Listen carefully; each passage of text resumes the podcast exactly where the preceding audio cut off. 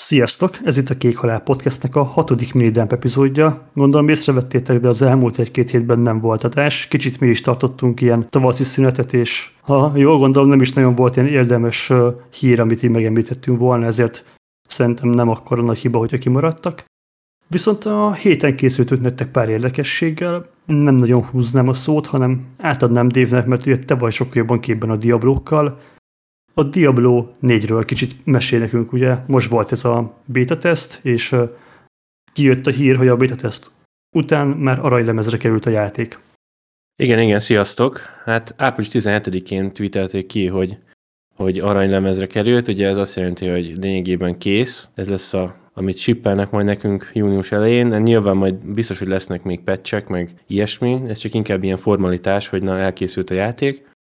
Igazából én már alig várom, tehát hogy így amennyire egy kicsit ilyen visszás dolog volt így számomra, meg féltem tőle, most így kezdek ráhangolódni, meg hype Ja, a héten volt egy ilyen developer stream, vagy developer adása a neten, ahol kicsit reflektáltak a dolgokra.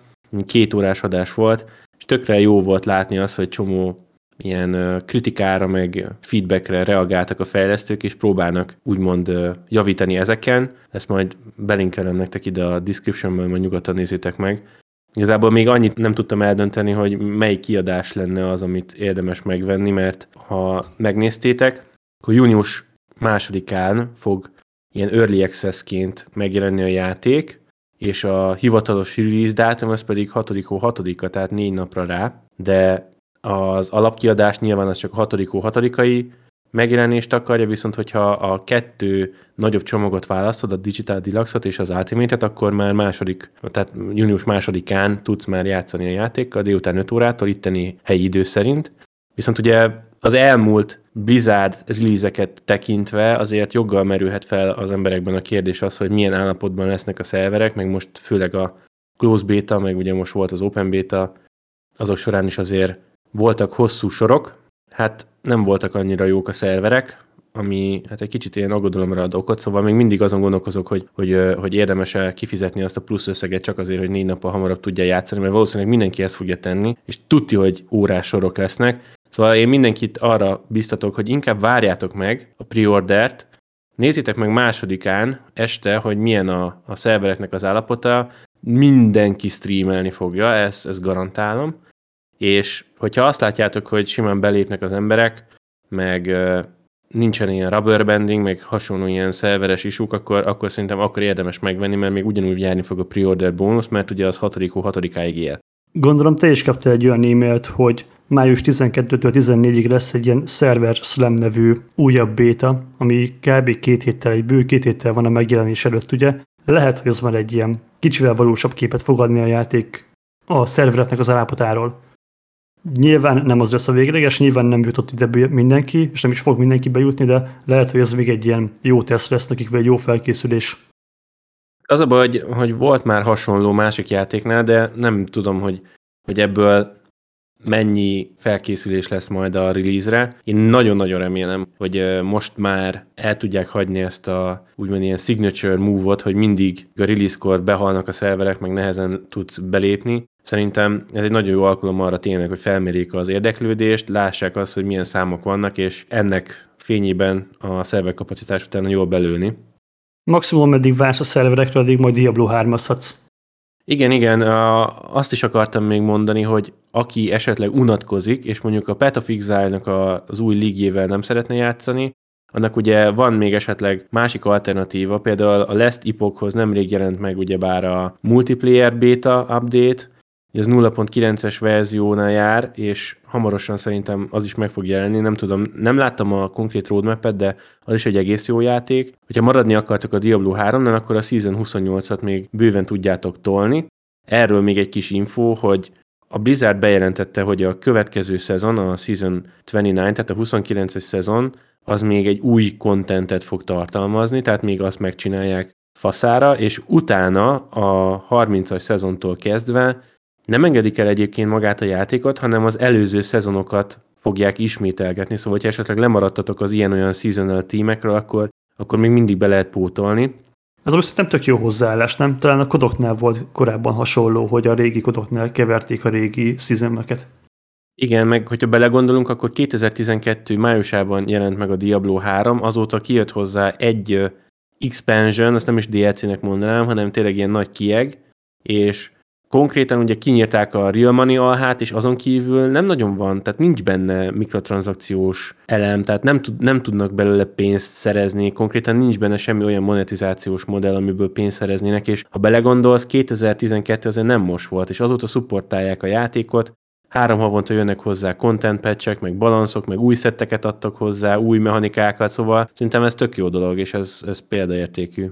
Nagyon kíváncsi ezek rá, mit fogsz mondani a Dio 4-nél amikor megjelenik a játék, és látod, hogy milyen Season Pass, milyen MTX, meg milyen vásárlási és shopping lehetőség lesznek a játékban, de ne szaladjunk ennyire előre.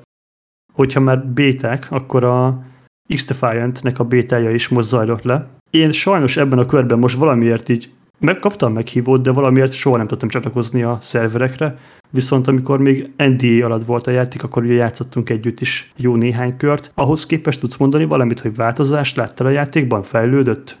Hát az a baj, hogy nekem is az a Delta 07, vagy melyik volt ez a hibakód, és ezzel, tehát ez dobálta fel állandóan, ezt a Delta 07-es hibakódot, és én sem tudtam belépni, aztán megmondom őszintén, én nem is próbáltam később. Pedig elvileg jött hozzá valamilyen patch, ami jót mosolyogtam, mert valami olyasmit írtak, nem tudom, hogy ez mennyire igaz, mert én ezen nagyon úgymond így meghőköltem, vagy így fölhúztam a szemöldökemet, hogy a patch szétbassza a konzolos bétát, tehát hogy el, elvileg a konzolon megszűnik a béta ezzel, mert nem fog működni a játék utána, viszont a PC-n meg tök jó lesz, és akkor azon lehet nyomni, és azt ajánlották, hogy inkább játszál PC-n kontrollerrel.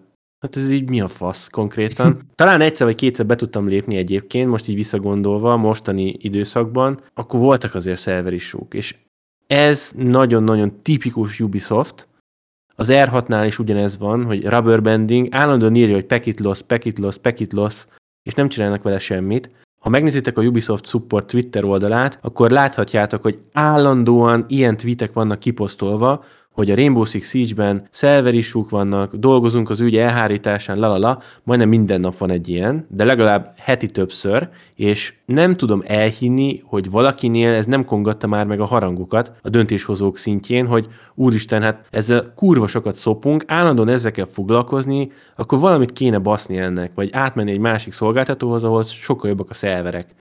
Én, én ezt komolyan nem értem, és emiatt is félek, hogy hiába tűnik egyébként egy elégséges játéknak az X-Defiant, mert talán ez a legjobb szó, így, amit én láttam belőle, mert valljuk be azért újítás, vagy ilyen innováció nem nagyon van benne, amit én láttam. Itt konkrétan ez is egy ilyen mashup, mint a Heroes of the Storm volt a Blizzardnál, hogy most fogja a Ubisoft, és egybe gyúrja úgymond az összes ilyen franchise-et. Tehát benne van ugye a Splinter Cell, a Ghost Recon, akkor a Far Cry, mi az, amit még kihagytam? Watch Dogs-ot kihagytad. Meg a Division. Division. Ja, meg a Watch Dogs, igen. És most így összegyúrta, és akkor van egy ilyen, egy ilyen mashup, és akkor konkrétan már meglévő játékmechanikai elemeket használnak, amiket ugye már másik játékokban azért láttunk. Igen, de amúgy ez tudna működni, tehát amikor együtt játszottunk vele, szerintem teljesen szórakoztató volt, és a legelső ilyen zárt bétában itt teljesen élveztem, meg én akkor még teljesen azt hittem, hogy na végre a Ubisoft valami olyan játékot hozott ki, aminek lehet akkora, vagy ha nem is akkora, de közel akkora sikere, mint a Siege-nek, és most már a bétában látszik, hogy a Ubisoft nem tudja meghazudtolni saját magát, és ugyanazok a meglévő hibák, szerver is suk, nem enged be a játék, csalók is előfordultak ebben a játékban a szervereken, szóval durva, hogy a cég önmaga bassza el azt, amit nem kevés munkával tettek össze a fejlesztői, és nem rossz játékok ezek. Tehát a Siege-nél sem alapvetően a játékkal van bajom, hanem a csalókon túl tényleg ezek, amit te is elmondtál, maga a Ubisoft, amivel foglalkozhatna, azt nem teszi meg. Igen, hát kíváncsi vagyok, hogy mi fog ebből kisülni. Egyébként én örülnék neki, hogyha végre lenne egy jó alternatíva, amit tudnánk nyomni. Nem tudom, hogy milyen monetizációs modellek lesznek majd, meg mennyire lesz ez majd rendbeszedve, amikor megjelenik, mennyire lesz durva a cheater helyzet benne, ugye ez nagyon aktuális kérdés a mai napig, mert most már konkrétan ez nagyobb biznisznek tűnik az, hogy cheateket csinálsz, mint hogy játékokat csinálsz. A látottak alapján iszonyatosan nagy pénzek mozognak ezen a vonalon. Viszont akkor maradjunk még picit ezen az FPS vonalon, és néhány napja jelent meg ez az Unrecord nevű játéknak a Steam-es adatlapján egy videó, hogy hogyan fog kinézni a játék, illetve ugye wishlist lehet most már, amin elég így letette a fél internet a fejét, hogy nem hitték el, hogy ez egy valós Unreal 5-ös játék, hanem azt gondolták az emberek, hogy ez egy bodycam, ez egy testkamerás felvétel. Majd a fejlesztő Twitterre kitett egy videót, amiben bizonyította, hogy de ez valóban egy létező játék. Mondom, te is látod ezt a videót, mit gondolsz róla? Én megmondom őszintén, hogy én ezt rengetegszer végignéztem, és először nekem is úgy tűnt, mintha ez egy ilyen, ahogy mondtad is, egy bodycam felvétel lenne, iszonyú jól meg van csinálva. Nagyon, nagyon jók az animációk, a, a, a fegyver, a kézvált, ez valami fenomálisan le lett animálva, tehát hogy le a kalappal. Egyébként voltak ilyen árulkodó jelek itt-ott, hogyha elég nagy felbontásban nézted a videót, ott azért látszódtak az ilyen textúrás dolgok, amik, amik elárulták, hogy, hogy itt valami nem, nem stimmel, tehát úgy értve, hogy nem egy valós felvétel, de ez, ez beszarás. Tehát majd berakjuk ide a leírásba ezt is, nézzétek meg.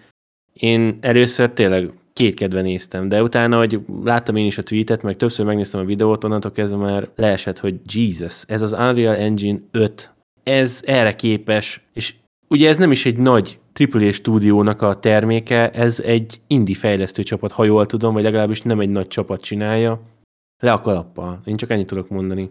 Igen, brutális. Mondjuk azt nem tudjuk, hogy milyen vason fotott ez a játék, és hogy mit fog igényelni, de tényleg le a brutál, amit, amit összeraktak.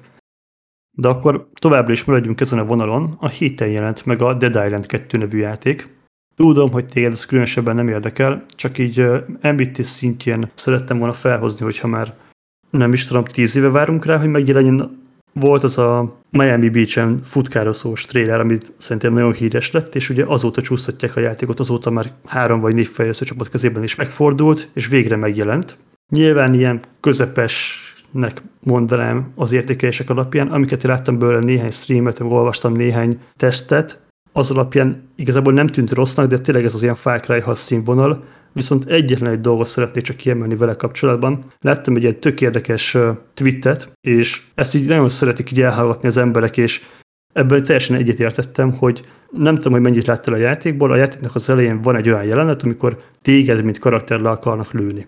És három vagy négy ember így kapja ki egymás kezéből a fegyvert, veszi át, és fogja rád. És az a jelenet, az tökéletesen meg van csinálva. És volt egy ilyen tweet, hogy az emberek azt nem tudják értékelni, vagy azt nem veszik észre, amikor valami ennyire profil meg van csinálva, és ezt ilyen természetesnek veszik, hogy ez jól működik, és akkor a fejlesztők jól végezték a dolgokat. Mert a legtöbb játéknál mi történik? Kiesik az egyik kezéből a fegyver, elugrik a, az item a világ végére, vagy látsz egy ilyen vágást, hogy hol van az, amikor az egyik modellről átkerül a másik modellnek a kezébe a fegyver, itt pedig teljesen ilyen fluid módon, ahogy átveszi, megfogja a tárat, nem tudom, megfordítja a fegyvert, ráfog a csövére, most kikapja a kezéből, és ez ilyen tényleg így nem gondolkozol el rajta, hogy ez mennyire durva lehet, és technikailag mennyire profi szinten van a játék.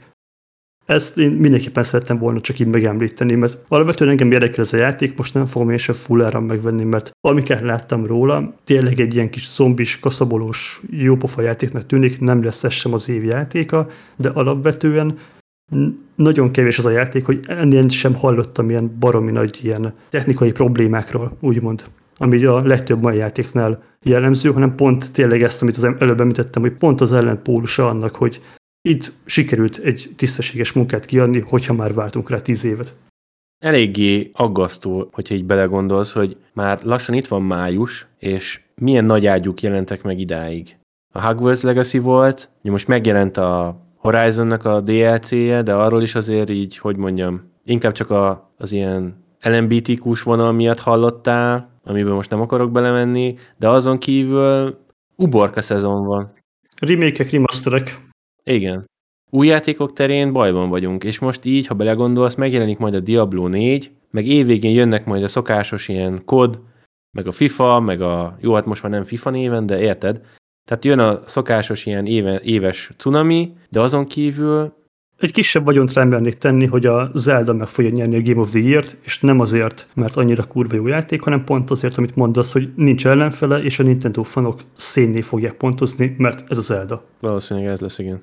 Ezt tudom így prognosztizálni év végére, de ne legyen igazam.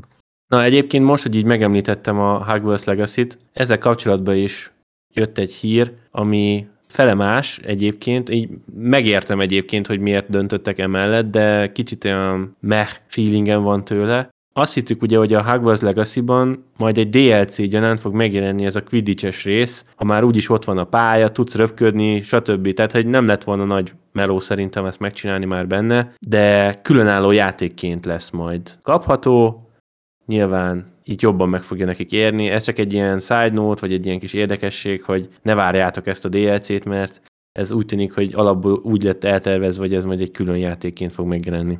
Sajnos igen, egy, egy nagyon picit tudom csak védeni őket, hogyha láttad ezt a bejelentő videót, nekem erről azonnal a Fortnite jutott eszembe, nem tudom, hogy neked bevillant-e, de az art design grafika egészen hasonló, hogy legalább nem arról van szó, mint amit a Ubisoft elköltett ugye az X-Ration-nel, hogy konkrétan kivágta a játékból azt a játékmódot és felhasznált mindent, csak külön néven kiadta fulláron ez úgy tűnik, hogy minthogyha egy párhuzamos fejlesztés lett volna, és nem azzal a motorral, vagy ha azzal a motorra is, de egy teljesen más grafikával, art designnal álmodták meg, de most tényleg egy ilyen tizen néhány másodperces ilyen kis tízőt láttunk az egészből, szóval erről még kár bármit is mondani. Kicsit én is csalódott vagyok. Ha belegondolsz, ez a Fortnite-os vonal, ez, ez, ez jó, jó lehet marketing szempontjából, mert egyből az jutott eszedbe, és ugye a Fortnite az populáris, főleg a fiatalok körében, lehet, hogy azt hiszik, hogy fú, lesz izi Quidditch a Fortnite-ba, és egyből rámennek, érted?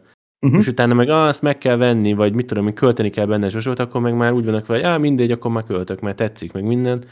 Szóval ez tökre érthető, csak olyan tényleg olyan húzod a szádat. Sajnos igen.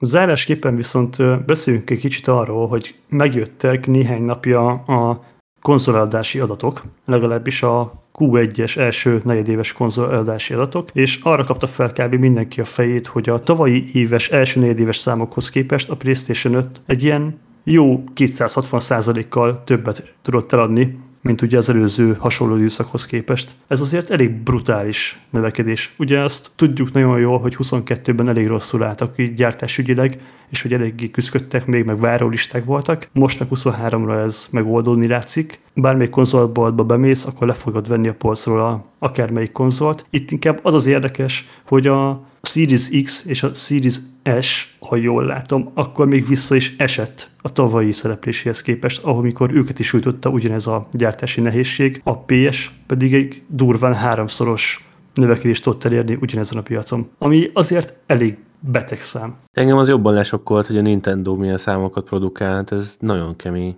Igen, majd ezt is berakjuk a leírásban, mert itt most hiába beszélünk erről ezt a tálázatot, meg kell nézni, és így leesik az állatok. Vagy legalábbis nekem, nekem leesik, mert hihetetlenek ezek, a, ezek az adatok. Tehát én nem tudom ezt elképzelni, hogy ez ennyire kemény. A PS5-nek a számai olyanok, mintha most jelent volna meg. Így van. Igazából itt a Microsoft a legnagyobb vesztes, ahogy én itt látom. Nem tudom, hogy mik a terveik, lassan kéne már tényleg az a sok játék, ami, ami ugye a felvásárló stúdiókból potyogjon, aztán hát, ha valami változás lesz, mert úgy tűnik, hogy, hogy most már ez a Game Pass-es vonal is kezd azért egy kicsit kimerülni. Sajnos tényleg nagyon úgy látszik, hogy végén még igazam lesz, és ezek a húzó exkluzív címek hiánya, ez meg fog látszani a konzoladásokon, mert egyszerűen nem éri meg azt a konzolt megvenni, hogyha van PC-t. És én nem akarok tényleg is Sony fanboykodni, de baromira, tehát nincs egy olyan érv az Xbox Series X mellett, hogy csak ez vegyem meg, ha van egy PC-m. Nincs konkrétan. És most ugye ezek ilyen pletykák még, de a legtöbb újságíró azt gondolja, hogy bejelentette ugye a, a Microsoft, hogy van egy nagyon nagy AAA játékuk, aminek a fejlesztés akár 10 évig is elhúzódhat. Nem nevezték meg, hogy melyik az, de eléggé szűk a kör, hogy melyik lehet, és elég sokan ugye az Elder Scrolls-ra gondolnak, ami, hogyha úgy nézzük, hogy most van megjelenni a Starfield, és valószínűleg semmennyit nem dolgoztak azon a játékon, simán benne van a pakliban, és pont ez egy olyan játék lenne, ami tudna ezen a elég gyászos aránypáron javítani valamennyit, de hogyha tíz évet kell rá várni, akkor, az, akkor nem is értem, hogy tényleg ennyire megérheti a Game Pass nekik. Nem tudom, de remélem, hogy lesz majd valamilyen fajta változás a jó irányba, mert a monopól helyzet az senkinek nem jó, csak annak az adott cégnek, aki monopól helyzetbe kerül. És most nagyon úgy tűnik, hogy a Sony az, az torony magasan ott van, és a Nintendo se nagyon tud egyébként közelébe férkőzni, annak ellenére, hogy brutálisan leelőzte az Xboxot, de még ő is nagyon messzire van. Nintendo-nál is várható, ugye most talán ez a Zelda a legutolsó játék, ami ilyen nagy játék erre a generációra, és nagyon várjuk, hogy mi lesz a Nintendo-nak az új konzolával. Lesz a Switch 2. Ez ugye nagyon nagy kérdőjel, hogy az mennyit tud rendíteni ezen a piacon, de nem hiszem, hogy a Switch az egy olyan konzol lenne, ami, ami valós választás, vagy az Xbox, vagy a Playstation helyett inkább mellett veszik az emberek. Igen, akik ingáznak, meg stb. stb. Ezt már igen, ezt már kibeszéltük egyszer. Igen, akkor szerintem zárjuk is le ezt a részt ennyivel, és köszönjük meg a hallgatóknak, hogy ideig kitartottak. Annyit még előjáróban, hogy jövő héten, lehet, hogy holnap, lehet, hogy holnap után meg fog jelenni egy új műsorformánk, amit retrospektív névre kereszteltünk el. Nem mondanám el, hogy melyik játékról fogunk beszélni. Ez röviden annyi, de majd ott is el fogjuk mondani, hogy egy nem mai friss megjelenés, hanem egy régebbi játékról beszélünk saját szemszögből, azt veszük elő, de remélem tetszeni fog nektek az is. A véleményetekkel gyertek el a Discord szerverünkre, a leírásban benne lesz a Discord meghívó, ahogy szokott, és várunk titeket jövő hét pénteken a legújabb számozott epizóddal. Addig is sziasztok! Sziasztok!